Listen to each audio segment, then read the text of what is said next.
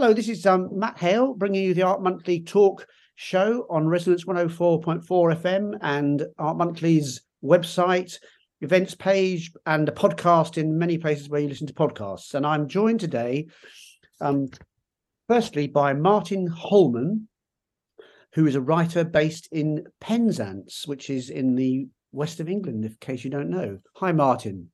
Thanks. Hello. It's a pleasure. Well, we haven't had. We, we may may not be. You may find me. Most well, well let's uh, let, let, be positive. Let's hope it is a pleasure. usually, usually it is.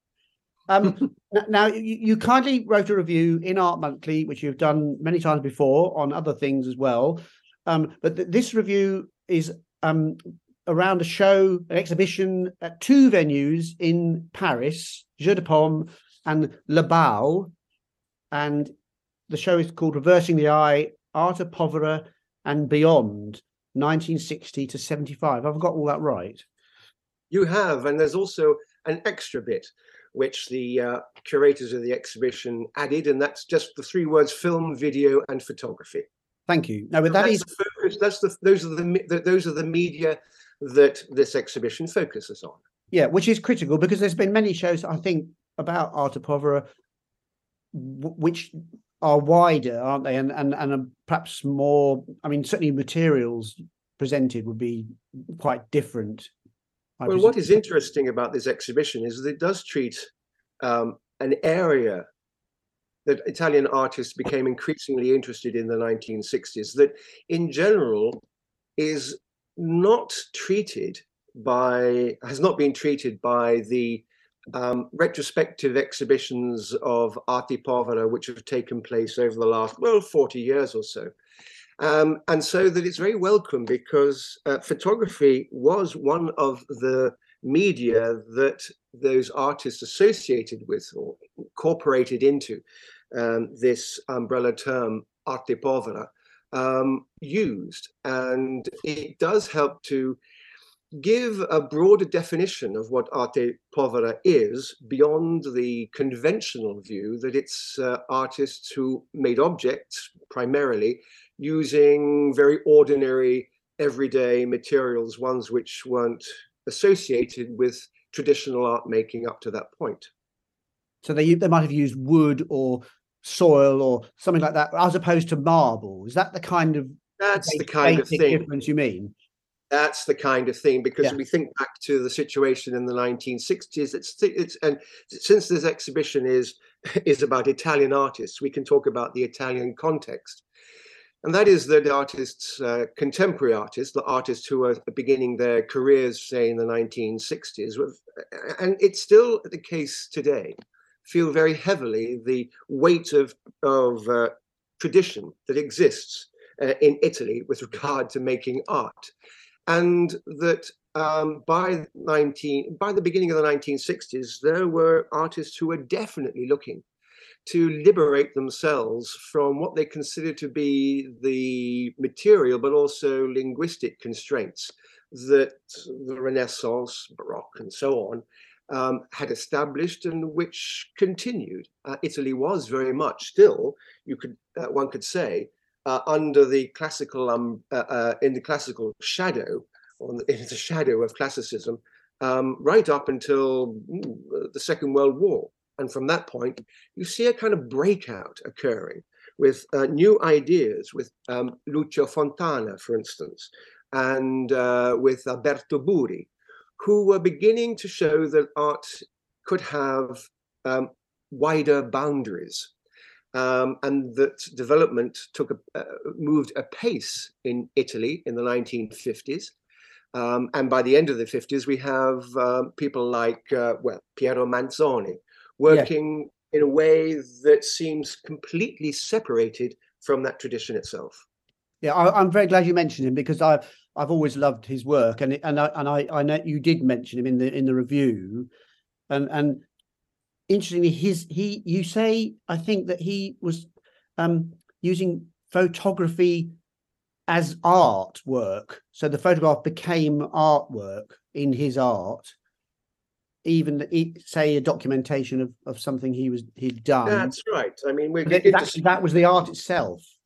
Well, we're beginning to see this move away from physical objects as being as constituting the artwork, and towards what you know by the 1970s, what Lucy Lippard had termed the dematerialization of art. And photography, in, had a, within the Italian context again, had a particular had a particular function. It was about uh, recording um, Italy, after all, has got quite a lot to record when it comes to um, artworks.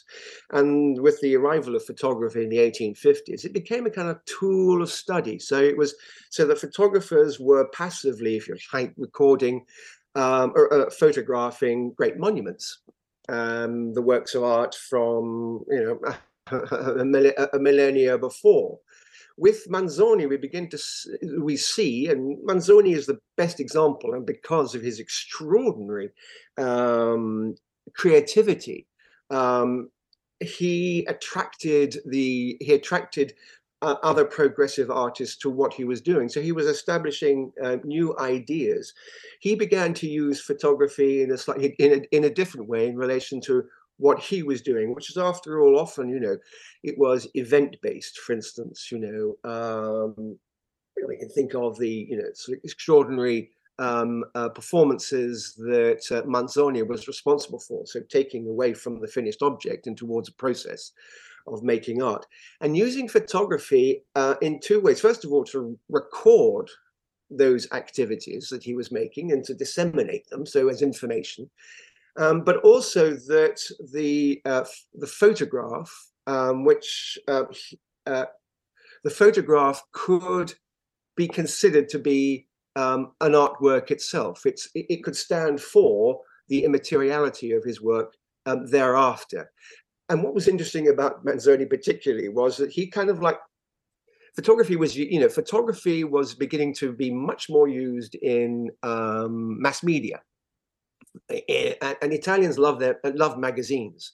And Ita- and this was at the time of the in the 1950s. We have this beginning of this extraordinary period towards the end of the uh, of the decade, which was fueled by, um, for a certain extent, to a large extent, by uh, American funding after the Second World War, funding which ensured that Italy, which was at the uh, which was really on the frontier between um, what was considered to be the democratic West and the Soviet East, uh, American money was helped to encourage Italy to stay within the Western part. Um, because as it, it, it, uh, the communist influence was very strong in Italy. And so this generated a, an economic revival of remarkable proportions in Italy. Um, with uh, especially in the north, the south is always a, a, different case. It was still very agrarian and backward, but but uh, and there was uh, but um, in that period uh, there were industri- there was industrial growth, and what does industry tend to have with it? It has advertising, and so uh, photography began to use more and more for advertising. And we can see Manzoni presenting himself as a kind of like in a sort of like advertising poses uh, in the photographs that he takes, you have this sort of rather genial, smiling figure, you know, holding an egg or holding an egg with his fingerprint on it or, or whatever, um, as a participant in his own art making. And um, this begins to establish the sort of um, um the uh, what you see as the theme that evolves through the exhibition that uh, in, in, in, that's just been in Paris and which will move to Milan in the spring, of the um, of documentation uh, where documentation ends and the artwork begins, if you want to see it the other way around, begins to get more and more blurred, and in the process, gives artists um, a, a, sort of a, a, remarkable new area in which to work. Yeah, I, am just looking at a printout I've done of um, Paolini. You you say his name, Giulio Paolini. How am I doing? Giulio Paolini. Yeah, I mean, his um, you mentioned him in your review, uh, piece one four two one nine six five from yes. 1965, which, which is a, this this that's like where it goes uh, in a way, isn't it? His, his that piece of work is like an analysis of taking a photograph. Would you say how it is? It is. It is. And Paolini is one of those crucial figures in the development of uh, it of um, in the development of uh, conceptual art in Italy in the 1960s. I mean, his career dates back to the beginning of the 1960s, and he he applied a critical approach to the process of image making, and uh, he is the author he created. I'm using word author, of course, might get us into all sorts of so um, uh, we can look at that later, but let's put that to one right, side. Right. I'll make a note. Um, he is the uh, he he um, proposed all sorts of new ideas which investigated the image itself and photography was one of the one of the um, materials which he incorporated into his practice and he did that from um, early in the 1960s, and that uh, one that, that, that particular uh, uh, work that um, you mentioned um, by Paolini was uh, an example of him using photography to invent to to look at how uh, an image is constructed. Um, shall I briefly say what the what is contained within that image? It is in, in the image you see um, um, an interior space, and there are two people in that, seen from behind. The one farthest from um, the what you could call the picture plane is um, an artist who is is a figure who is holding a very large primed but empty canvas, uh, and as if he's positioning it on the wall between him and this other per- and the next person you see are pots and brushes and so on, which indicate the material, the, the, the sort of instruments of the painter. So a kind of like, you know, here we are, we have a traditional uh, description of the artist, but he hasn't yet made anything. The person in, uh, standing between uh, between him and us, the viewer, is another is another male figure seen from behind, and that person has different uh, attributes. Um, he has a um, tripod and camera. So we assume he is another kind of artist, or could be the photographer, uh, a controversial um, interim sort of definition, because the photographer, as we say, was was then concerned with reportage rather than rather than image making.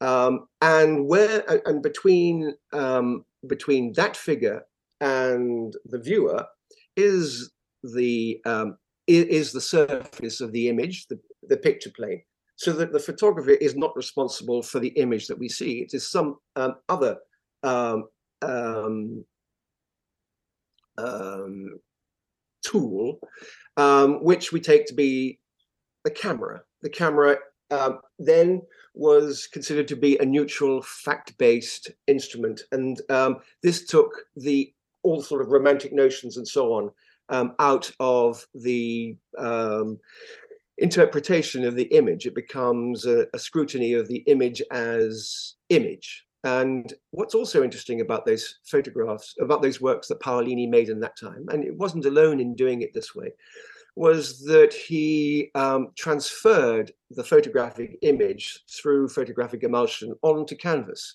So you can see there is a sort of like playfulness with con- with, with um, conventions about what constitutes the artwork.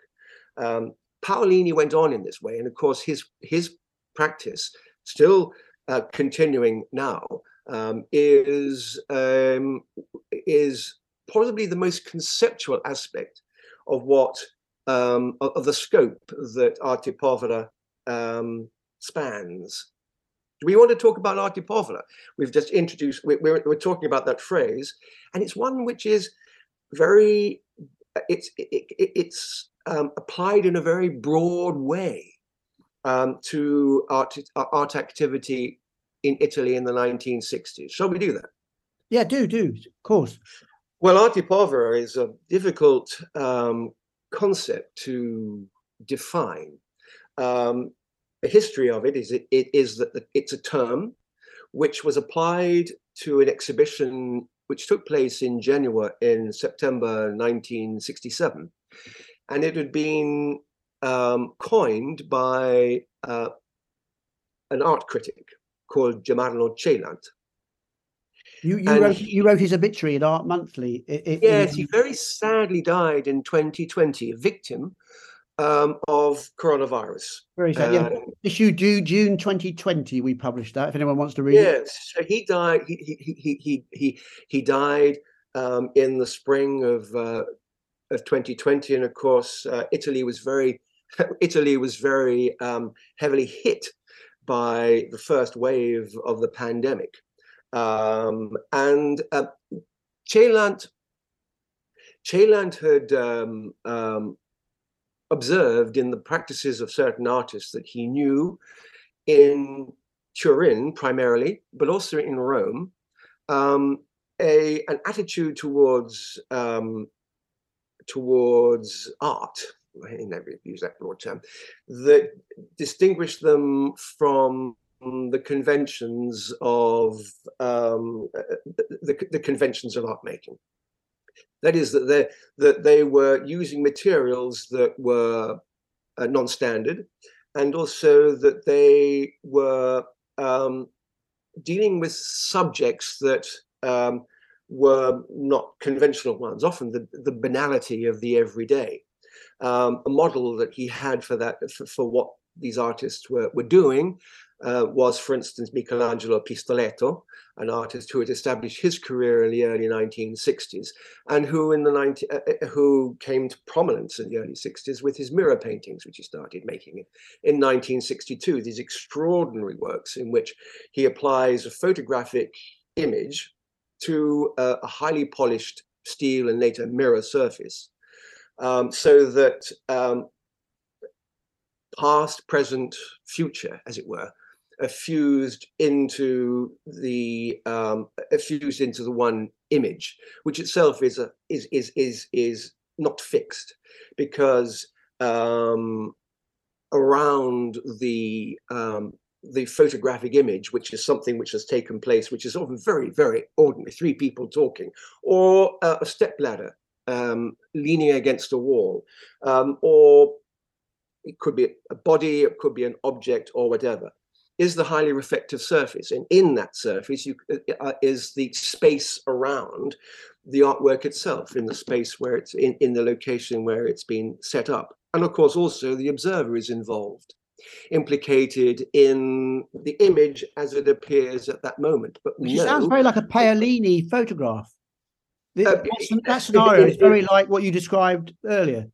Well, it's within this ambit of um, uh, restructuring the notion of the pictorial space the and that um, so that it has i mean it's also of course related to the moving image you could say to uh, film and uh, uh, to film particularly and italy i mean this is an aside but of course italy had a huge film industry and the moving image was part of italian culture at that time um, through uh, in, in kind of popular culture uh, and therefore the sort of in, the, the sort of involvement of um, popular culture within uh, what was to be sort of like what, what is a cons- uh, what is what constitutes the artwork is itself uh, slightly different, but also but related to what had been happening in pop art.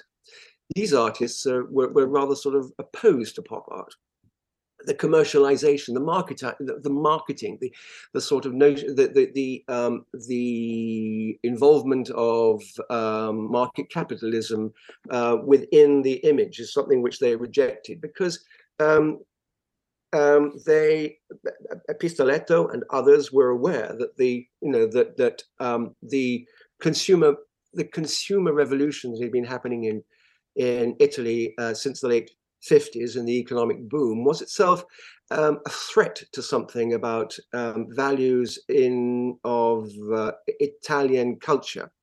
Um, curiously enough, um, uh, Fontana had been aware of this in the 1940s and 50s as well. So the, all these new, these many of these new ideas have their own history in, in what had been in what had been occurring. Pop art was a sort of like anathema, almost an anathema to them. Italy has this ambiguous relationship with consumer and with craft, um, and that um, you know that that this is something which is, is bound up in in arte povera. So Michelangelo Pistoletto was one of the figures who helped to uh, who gave um, arte povera its image. Paolini was another. You can see the there are similarities, but also differences. And what um, really Celant was doing in 1967 was providing something which was counter what uh, uh, what what was prevailing in the Italian and also European art worlds at that time. Celant was an, a, was a monumental figure in post-war Italian art, and he was a, a critic, of course. He a Genoa, uh, born in Genoa. Um, he was a critic and not a maker himself and therefore representative or reflecting something very typical in Italy, which is that um, is that the the critic took over from sort of like the historical patron as the person who guides the direction in which sort of artists' fortunes go, if not their work itself. They're the ma- they rem- they remain the masters of that, but in, their for- in the way their fortunes go, so that um, by bringing together um, these artists, uh, Celant was um, offering a kind of like a team that could take on uh, uh, uh um, um, convention in art making in Italy, but also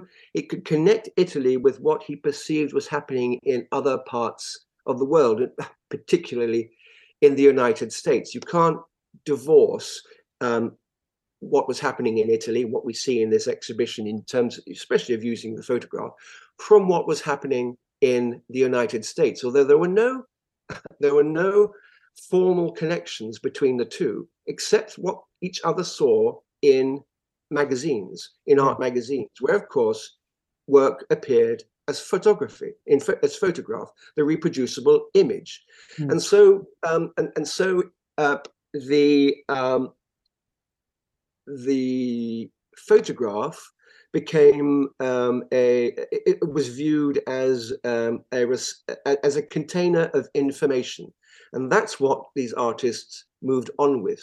Now, arte povera is simply a term which which is applied to a limited number of artists. There are 13 poveristi, 12 men, one woman, and that came to and and, and um, that sort of core grew between the period 1967 and 1971 when Celant uh, unilaterally dissolved Arte Povera. Um, Arte Povera is, it's hard to call it a movement. I call it a tendency, an association, because strictly, unlike movements, for instance, futurism, it didn't have its manifestos. It didn't have a common bond. It didn't have. It had. It had. It had. Um, the artists had intentions and interests in common, but they never considered themselves to be a sort of united band. It was Celant who showed them together within in a number of crucial seminal exhibitions between 67 and 71 uh, 70, uh, uh 71 and 72 and um, but they also all consider themselves independent. People like uh, Jannis Kounellis, um, who's practi- who was a, a Rome-based artist, uh, Greek origin, of course, um, and whose move into film in 19 in the in, in, the early 1970s was vital for the development of artists' film. Very very uh, interesting area itself. Uh, Kounellis is um, crucial, as was his close friend, Pino Pascali, also in Rome. Um, and Pascali was very much more an object maker, but who used photography in, in a different way. And that was in a sort of way um, to um, um, as a performance space. Um, he would perform for the camera. And also he worked, both those artists worked for a Rome art dealer called Fabio Sargentini, who promoted his artists um, with exhibition catalogues which were full of photographic documentation. So the photograph as a, as a, as a document was also used for disseminating these artists' work. Um, and in and in Turin, you had Pistoletto, you have uh, there was Paolini, um, Giovanni Anselmo, whose photograph uh, Enter the Artwork is a, of 1960. Oh, I've forgotten the date, but it's 1971. um, was crucial to this um, it was was it was also a wonderful um, um, example of um, the um, an attitude towards the photograph, which we can talk about later. And then on uh, uh, uh, Emilio Prini, who is sort of, who is a figure who used only really the photograph um, and the reproducible image. In the mid 60s, Walter Benjamin, for instance, his texts were being translated into Italian. And so that became um, um, a, uh, a, a um, wellspring of um, possibilities for these artists, often confirming what they themselves found um, interesting. Um, and then later you have people like Giuseppe Penone and you and uh, Gil, the great Gilberto Zorio um, entering the uh, uh, entering the sort of uh, um, group people who show together. So all in all, all in this exhibition. Um, uh, they are all in this exhibition. moving imagery in there moving there is there is there is still and moving imagery and there are installations which use um, the reproducible image such as uh, a large globe that um, that um, Michelangelo used huge its globe which he used to roll through the streets of uh, Turin and uh, which was made up of newspaper which is of course um, uh, full of, rep- uh, uh of reproduction, which is uh, and, and, the newspaper is itself a source of news. And he was used this to he rode it through the streets of um, Turin towards the gallery that, where he was showing. Uh, and this became a performance, a performance which you can see on film and also in as, in, as photographs in this exhibition. And are, the, are those those seen as artworks? Those films the film and the photographs, they're both seen as artworks, or are well, they not? You know well, I mean? you see, we, we, you know, this is a ling- this is linguistic territory, and uh, yeah. Uh, what but in terms of market terms, are they? I mean, are they buyable? Are they were they were they sold as art? Know? Um, no, because um, the uh, uh, uh, whereas they they took part in the market, um, and that uh, dealers such as Fabio Sargentini in Rome, Gianenzo Sperone in Turin are important to uh, the evolution of Arte Povera. These are artists, these are dealers who represented many of the artists in Arte Povera, um, and who, um, uh, but the artists themselves had a, could say, have a slightly ambiguous attitude towards the market, which of course um, is not exclusive to them um, and is an attitude which emerges within art practice in the 1960s. The um, uh, the linguistic ambiguity, of course, is where the document ends and the artwork begins. Um, whereas those photographs um, are, they weren't primarily for commercial sale. They are for dissemination of information. Um, and um, for instance, um, in 1969, when when Celant um, made his book Arte Povera, which appeared in three editions in German, Italian, and English, um, that book is um, a, it's a large book, and it is made up mostly of images images which the artists themselves had been sort of responsible for making. Um, Emilio Prini, who I mentioned, for instance, uh, made work especially for that book. So um, again, this you know that is yeah. an artwork of his, but it goes into book form, which it means that it's not you know obviously it's not unique, and that is mass reproduced. Um, and uh, Prini, for instance, is an artist who not known very well. He's one of he's an arte povera artist who is not well is is not um, well known amongst uh, you know as, well known as the others, primarily because he resisted he, he resisted um, um, retrospectives of his work, and he would only want be represented by current projects, and uh, so that um, um, he's almost kind of like the uh, is almost like his form has become like a secret member uh, of, uh, uh, uh of of this uh, of this of, of Arte Povera, um, but probably the you know, probably the most conceptual um, of with Paolini of all those who are involved.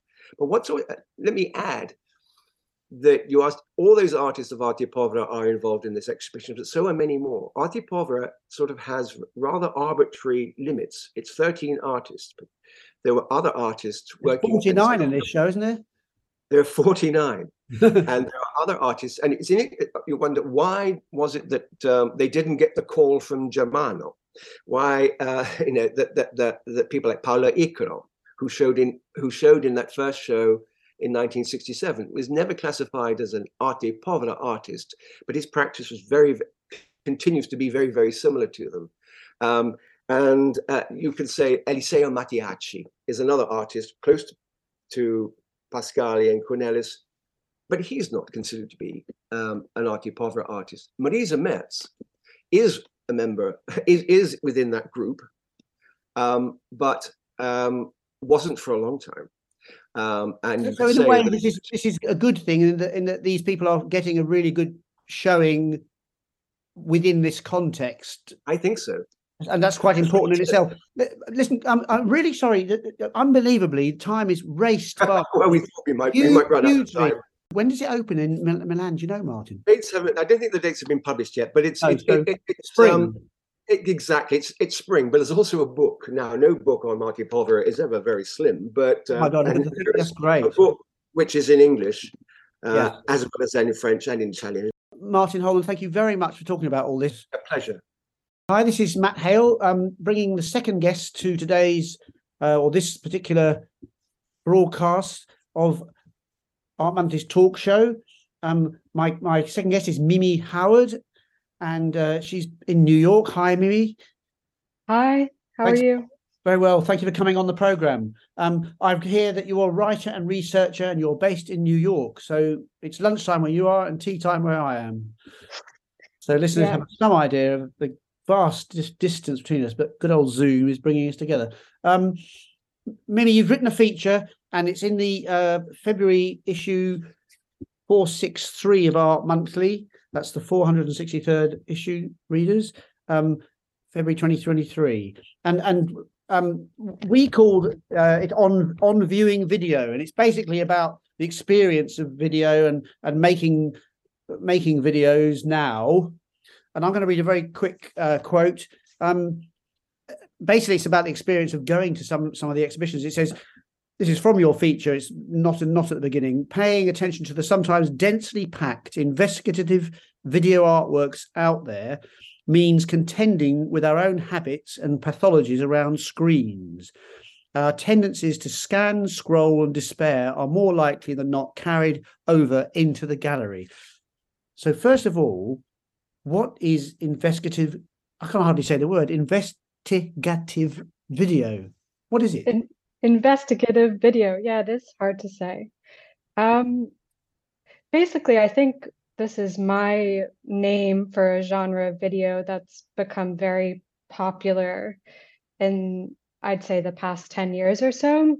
I think I'm kind of in this piece made a claim that it starts sort of at the fall of the financial crisis and then speeds up during the Trump and Brexit era as a way to combat some of the the political tendencies of that era, so the kind of post-truthiness, is somehow contended um, with by investigative video, and that investigative video uh, is a form of nonfiction video art, video filmmaking that tries to tell us something about reality um, or, or the content is kind of privileged over the form in investigative video.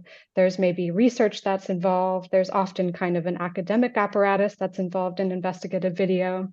Um, and it's very closely related maybe to kind of nonfiction documentary filmmaking, uh, but I think importantly is being shown a lot in art contexts, um, and especially in kind of uh, biennial settings, which is something that I talk about a little bit in this piece as well. Yeah, you, you mentioned at the beginning a, a Whitney Museum um, immersive installation. Can you tell us about that as an example? Sure. So this was kind of um, I was thinking back when I was writing this piece of when when did I feel there was kind of a fever pitch when the investigative video broke out into the world and became a really sort of prominent form. And the moment I thought back to was um, being in New York in 2016, and the Whitney Museum had just moved to its downtown location. Um, and one of its first sort of blockbuster exhibits was with uh, Laura Poitras, and she did this exhibit called Astro Noise, which featured tons of video work, and the video work was kind of included uh, bits of her journalistic activist practice, and uh, there was kind of a lot of tech forward elements of it too. So like data visualization and videos of um, like surveillance techniques and surveillance footage. And I started the piece talking about astro noise, which is kind of um, sort of submerged cultural artifact of 2016 because it was this moment where investigative video was given this very prominent showcase. Um, but the person who was making it was not a video artist and yet the objects were being shown in an art museum and they were um, encountered as art objects. And there was a lot of kind of public confusion around um, why is Laura Poitras doing this? She's an Oscar-winning documentary filmmaker. She had just made Citizenfour, and now she, um, in 2023, she's just come out with this Nan Goldin documentary, which also is Oscar nominated. So she's an Oscar documentary filmmaker. What are, what is she doing making art objects? What is this kind of journalistic mode of art making? Um, and I think that was a, a way to sort of frame the piece because it gets at the kind of porousness of this genre and also the kind of cross-hatched of um, documentary work with video art making and also kind of uh, how institutions have really begun to engage and prominently display this work.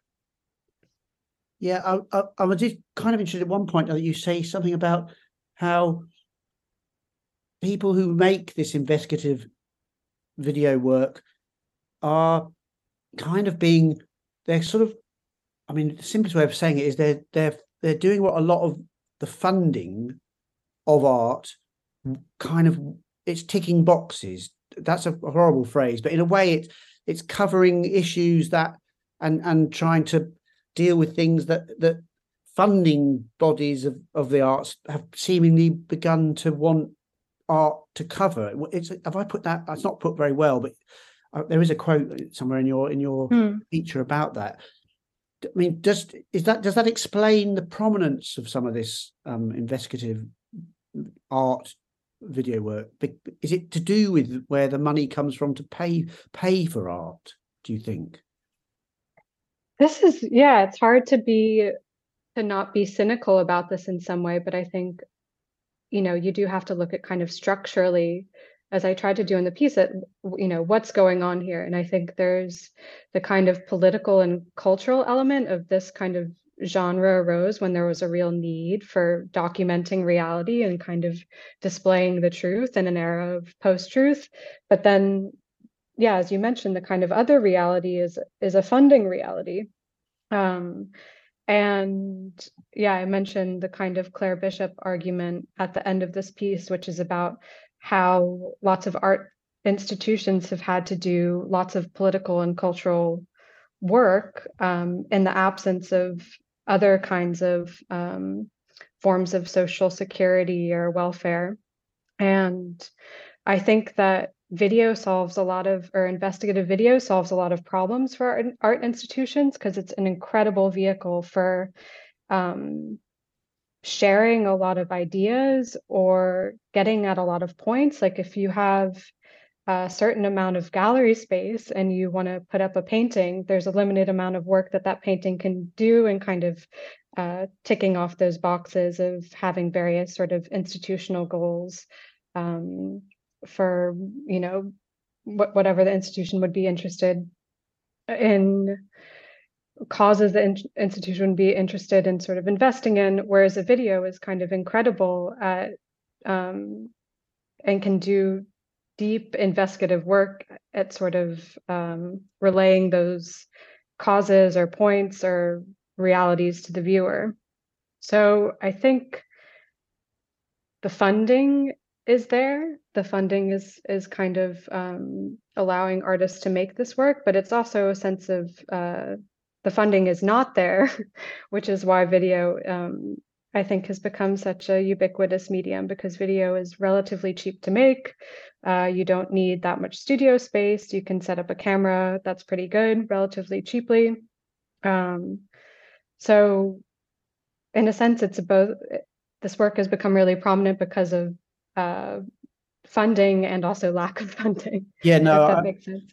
No, definitely, definitely. It's a, it's a, it's a, it's a really funny. You also bring up in the in the piece about its where its origin might be, i.e., where work that was somehow.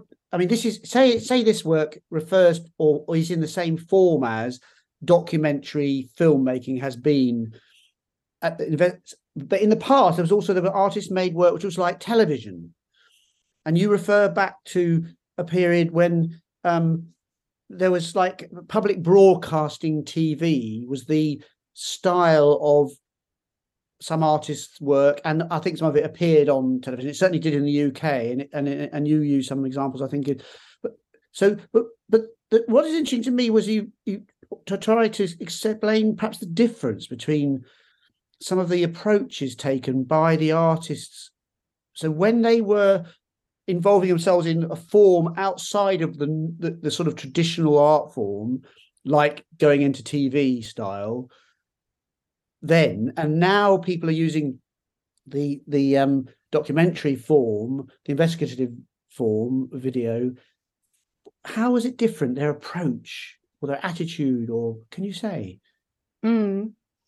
Yeah, I think what was really interesting to me in writing this piece was that there is one way to look at this kind of genre I'm trying to describe, which is, well, oh, you know, the kind of Laura Poitras thing of this is artworks. These are kinds of documentary nonfiction films being passed off as artworks.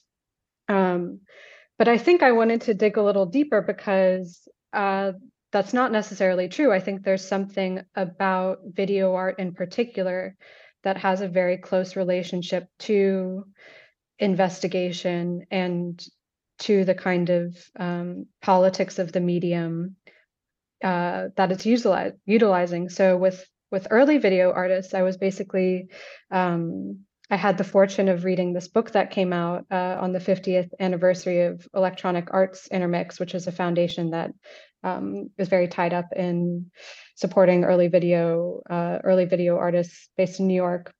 And what was so interesting about reading this book, which is sort of uh, origin story from the 70s and 80s and 90s, was that almost all of these you know now very prominent early video artists working with uh, analog video not digital video was that they had super close relationships to uh, public broadcasting television and public access television.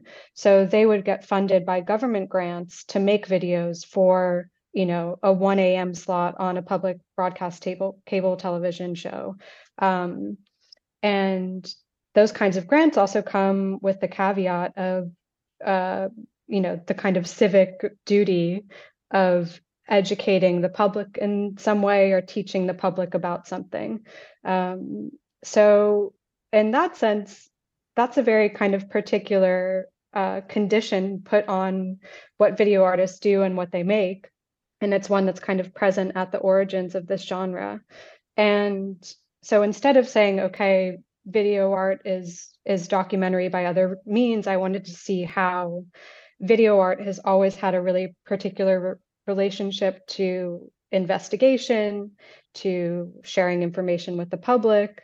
Um, and then also to your point about how attitudes have changed, I think earlier earlier video art had a really playful and kind of contentious attitude towards being so closely intertwined with television.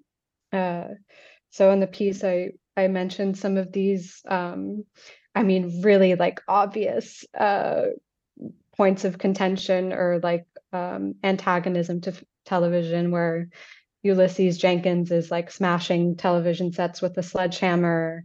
Um, and then there was this kind of early reality TV show on one of these uh, public broadcast cable channels called Cash from Chaos. And at the beginning of each episode, the artist would destroy the footage of the previous week. You know, they would tear the tape footage out of the camera or out of the videotape. And I, I thought that was so interesting because there's a, a real resistance to the medium that the artists are using in terms of it being a mass media. And with investigative video, I felt like that tendency has kind of slipped out somehow.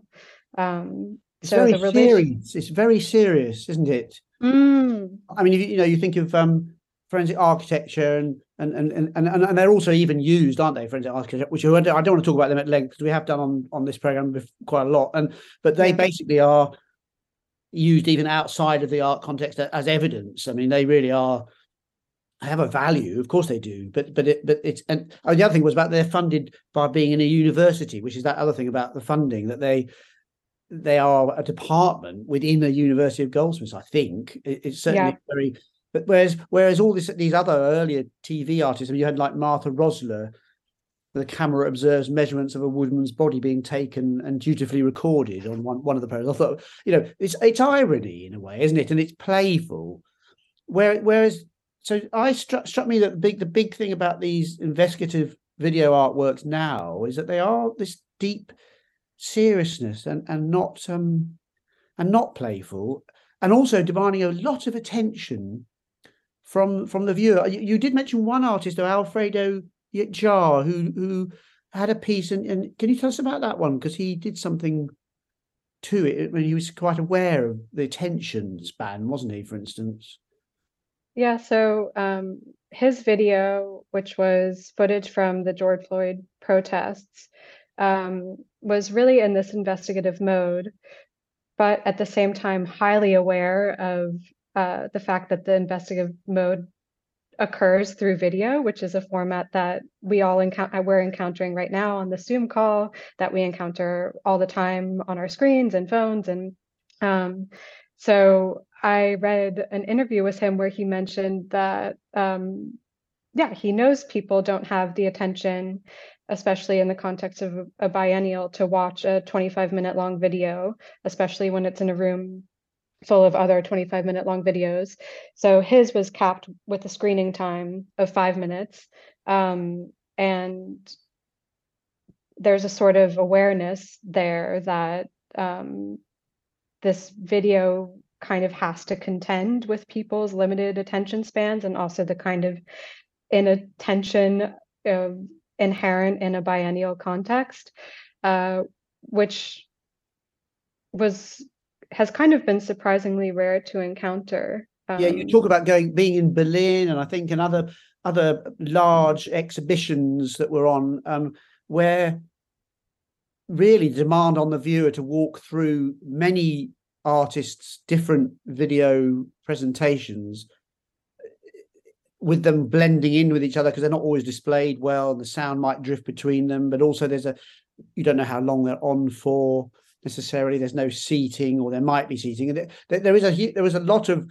You say that we don't really yet know how necessarily to to really present, especially time quite long time type of although there are exceptions i think where there are some where they're shown in cinemas and there's what and you go in and it's like seeing a film and it's but, but there is a lot of stuff that's not like that, and it, it, exhibitions of videos have a problem.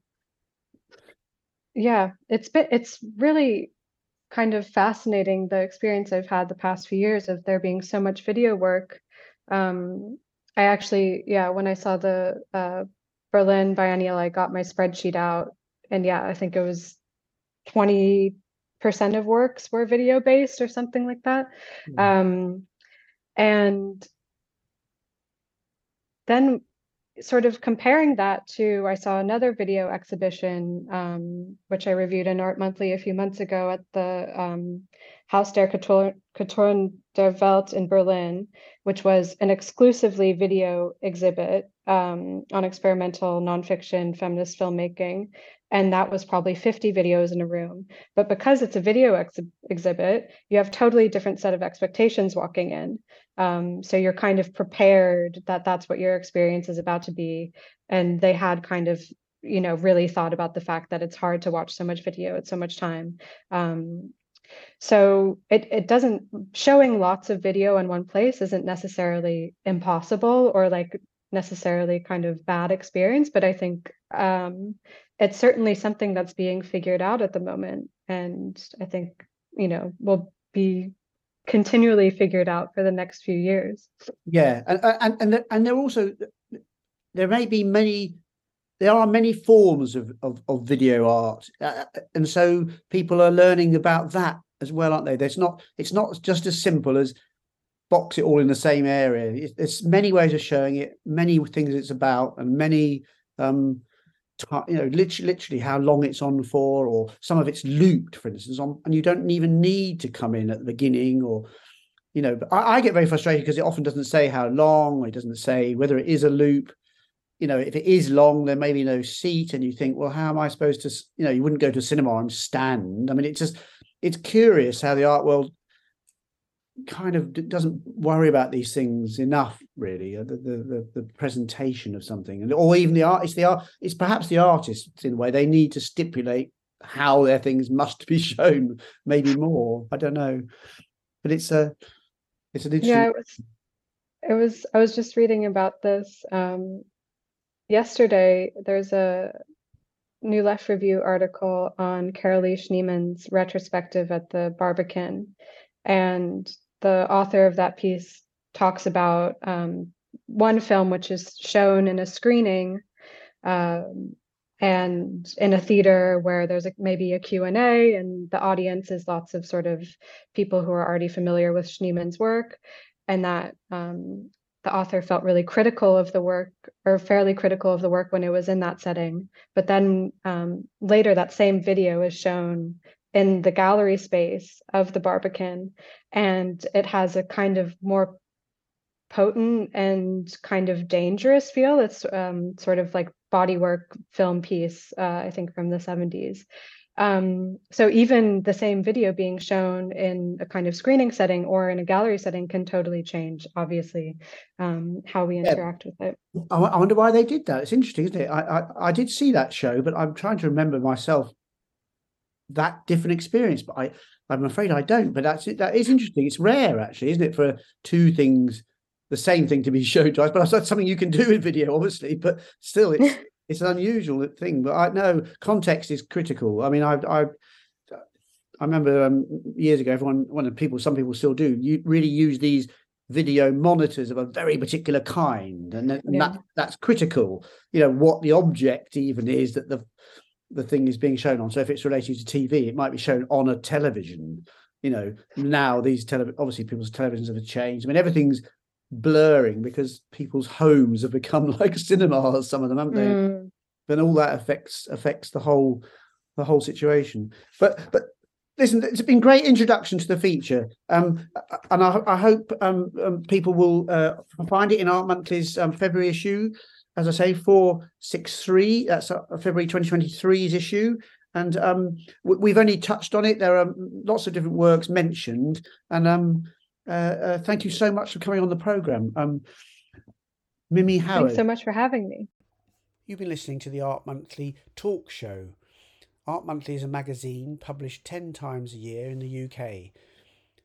You can subscribe to Art Monthly and receive it directly to your home if you're in the UK for £35 plus post and package, direct debit, or you can have print and digital, so you get 10 issues per year, plus a digital access to every back issue. So we have a whole archive going back to 1976, and that double subscription costs £45 plus post and packing by direct debit. You can also have digital only subscriptions through exact editions and you come to our website's buy page and you can do that for eight ninety nine per quarter or £35.99 per year. The Art Monthly talk show has been running since February 2009, and you can listen to all of these programs, of which there are 10 a year, on our website event page. Thank you very much for listening. We'd like to take this opportunity to encourage you to donate to resonancefm.com. Resonance have assisted Art Monthly in recording many programs over the years and are always in need of funds. They have a fundraiser every year, which is currently happening in February 2023.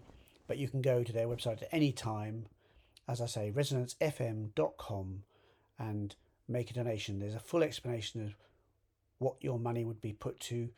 Uh, they are always in need of updating equipment, but there's many other reasons why they need funding, and we hope you'll help them out. Thank you.